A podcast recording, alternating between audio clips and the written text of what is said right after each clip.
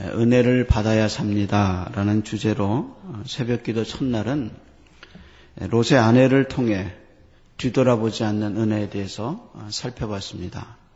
둘째 날은 다니엘의 기도를 통해서 은혜는 창문을 열 때 하나님과 하늘과 땅이 소통할 때 그때 은혜가 된다라고 얘기했습니다. 셋째 날은 베드로의 순교를 통해서 자기 마음대로 못하는 인생의 은혜에 대해서 생각했습니다. 넷째 날은 네 명의 나병 환자가 전하는 좋은 소식을 통해서 전하는 자의 은혜에 대해서 살폈고요. 어제 다섯째 날은 야곱이 집으로 돌아가는 길에서 집으로 돌아가는 길에서 만난 은혜에 대해서 어, 보았습니다. 여러분이 다섯 가지 중에 어떤 은혜가 어, 여러분에게 은혜가 됐습니까? 자꾸 뒤를 돌아보고 회상하고 버려야 할 것을 버리지 못하는 사람에게 뒤돌아보지 말라는 은혜가 은혜가 된 건지 어, 자꾸 마음 문을 닫고 들려지는 소리를 자꾸 거부하고 창을 닫고 사는 나에게 하나님이 마음 문을 열고 하나님과 소통하고 말씀을 받으라는 게 은혜가 된 건지 인생을 아직도 예수를 믿으면서도 내 인생을 내가 마음대로 하는 그런 인생을 살면 열매가 없어요. 순교는 위대한 축복인데 그것은 자기 인생을 자기가 마음대로 결정하지 않습니다. 은혜 받은 사람은 은혜의 물이 발목에 있지 않아요. 무릎에 있지 않고 창이란 물이 흘러서 성령의 물이 흐르는 대로 성령이 인도하시는 대로 그런 삶을 삽니다. 그래서 살아보면 마음대로 하는 것이 은혜가 아니라 못하는 것이 마음대로 못하는 것이 큰 은혜입니다. 내가 그거 내 마음대로 했으면 큰일 날 뻔했어요. 근데 하나님이 마음대로 못하게 인도하시는 게 그게 은혜다 그랬습니다. 에, 여러분은 이 다섯 가지 중에 어떤 게 은혜가 됐어요? 저는요, 개인적으로 제 마음에 묵상이 됐던 거는 요한복음 21장에 베드로의 순교 이야기가 저한테는 큰 묵상의 재료가 됐습니다. 마음대로 못하는 게 참 은혜다. 할 수 있는 것이 은혜가 아니고 뭐든지 할 수 있는 능력을 가진 것이 은혜가 아니고 못하는 것이 은혜다. 그래서 하나님을 의지하고 그분의 삶에 붙잡히는 것이 그게 은혜다. 묵상이 참 많이 됐습니다. 오늘은 여섯 번째로 히스기야를 통해서 하나님께 가지고 가는 은혜에 대해서 좀 살펴보고자 합니다. 본문의 이야기는요, 구약 성경 세 군데 기록되어 있습니다. 역대기서, 열왕기서, 그리고 오늘 본문에 나와 있는 이사에서 36장, 37장 이렇게 세 군데 기록됐어요.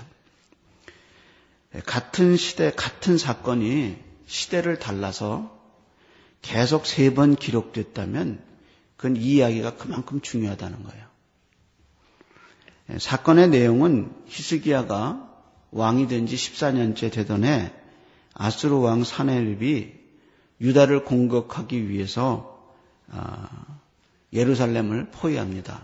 이미 아수르 왕 사네립은 유다의 해변 지역을 치고 올라왔습니다. 예, 배를 대고 해변 지역을 치고 와서 40개의 성을 무너뜨리고 라기스라는 성에다가 포진을 했습니다. 이 라기스는 예루살렘을 지키는데 가장 중요한 성입니다. 우리나라로 말하면 수원성 정도. 어, 평양성은 함락이 됐고 수원성이 무너지면 그 다음에는 서울이 무너질 수 있는 가능성이 있는 거예요. 그것처럼 예루살렘이 무너질 수 있는 가능성은 라기스 성이 무너졌을 때예요. 근데 그 라기스 성을 점령하고 거기다 군대를 주둔하고 그 다음에 본거지를 삼고 예루살렘에 물밀듯이 쳐들어와 있다는 겁니다. 이때 사네립 왕에게는 랍사게라는 유능한 장군이 있었습니다. 이 랍사게는 단순한 장군이 아니라 이 사람은 협상가고 외교가고 선동가였습니다.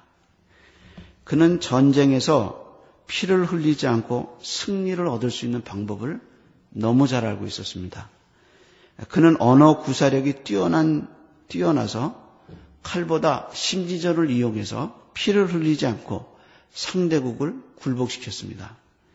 예루살렘을 포위한 그는 유창한 유대어로 히브리 말로 유대 왕국의 지배 계층과 일반 계층을 분열시켰습니다. 아, 랍사계의 주장은 세 가지입니다. 첫째는 아수르에 저항하지 말고 항복하라. 둘째는 히스기야 왕을 믿지 말라는 겁니다. 아, 특별히 히스기야가 백성들에게 하나님을 신뢰하라고 말하면 그걸 믿지 말라는 겁니다. 그 말은 거짓말이다. 그렇게 얘기하고 있습니다. 셋째는 듣는 유다 백성들이 굉장히 혼란을 갖고 왔어요. 랍사계는 뭐라고 주장했냐면 자기들이 하나님의 명령을 받고 여기 온 거라는 거예요.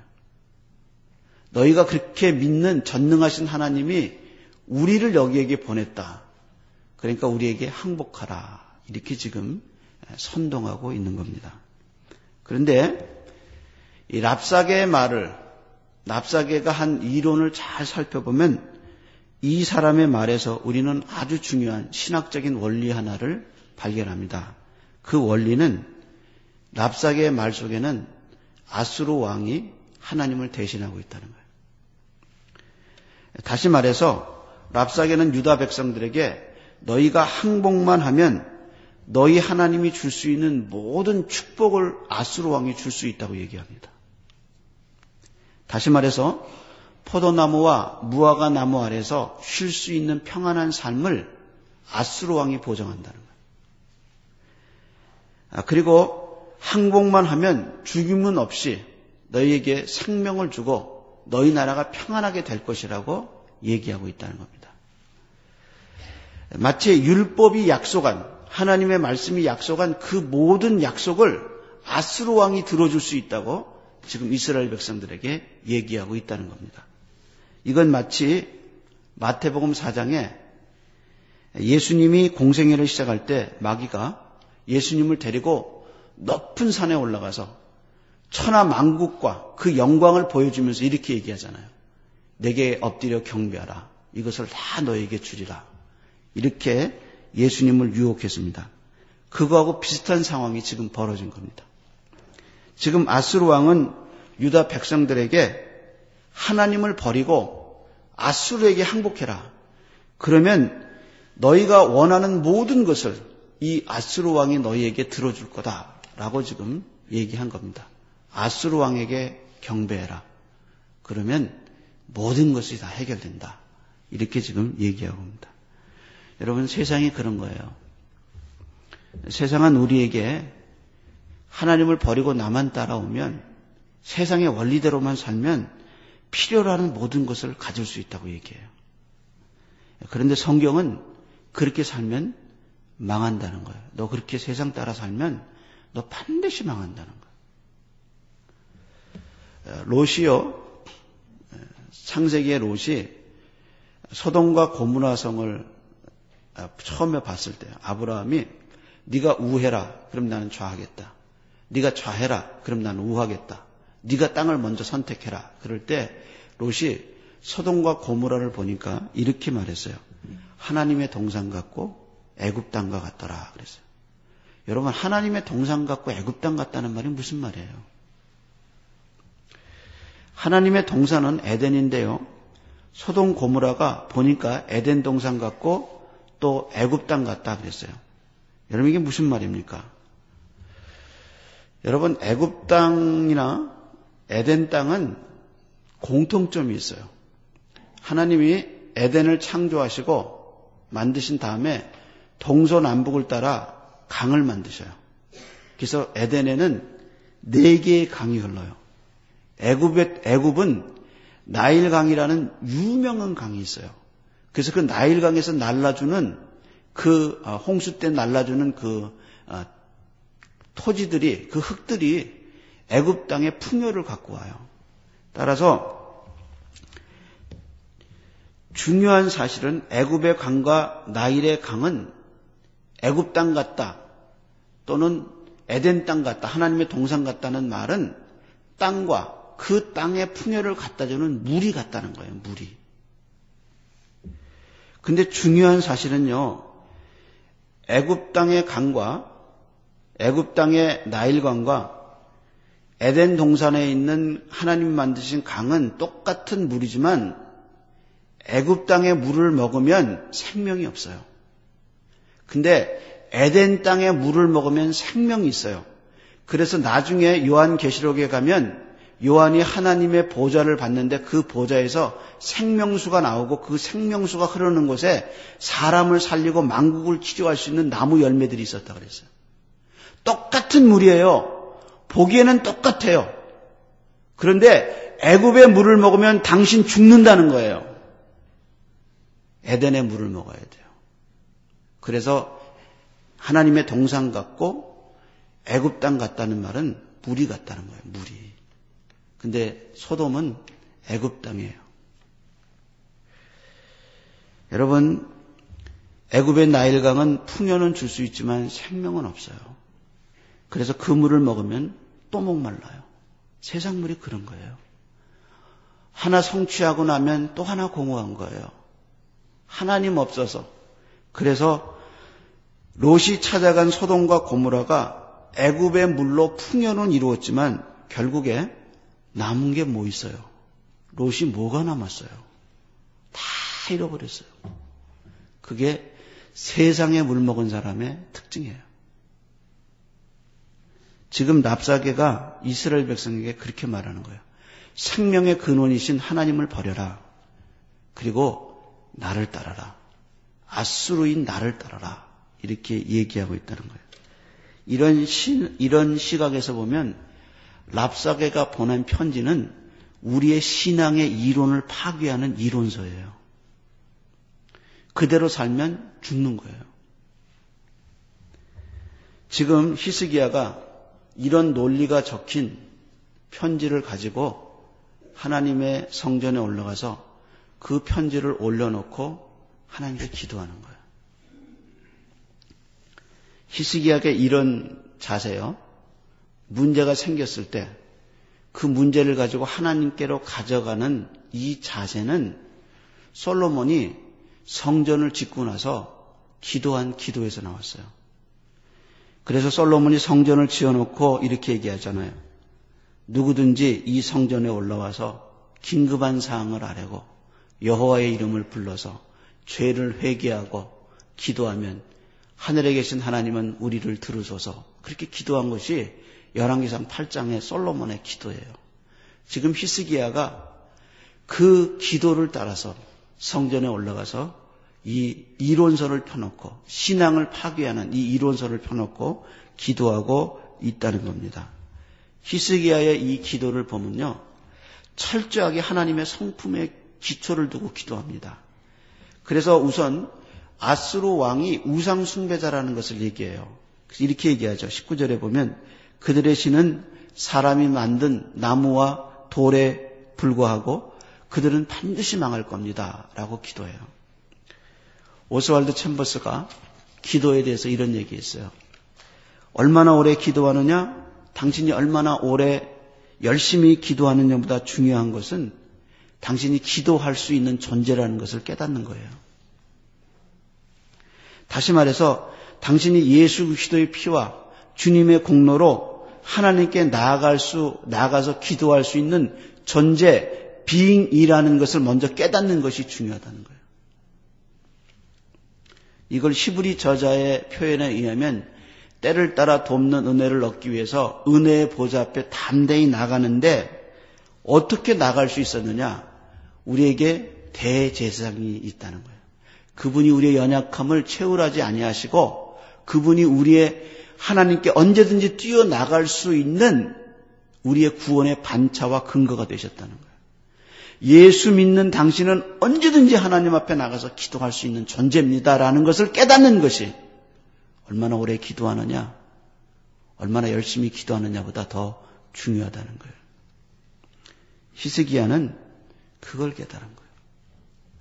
그래서 히스기야는 하나님께 나가서 이 모든 것을 아뢰고 기도하는 거예요.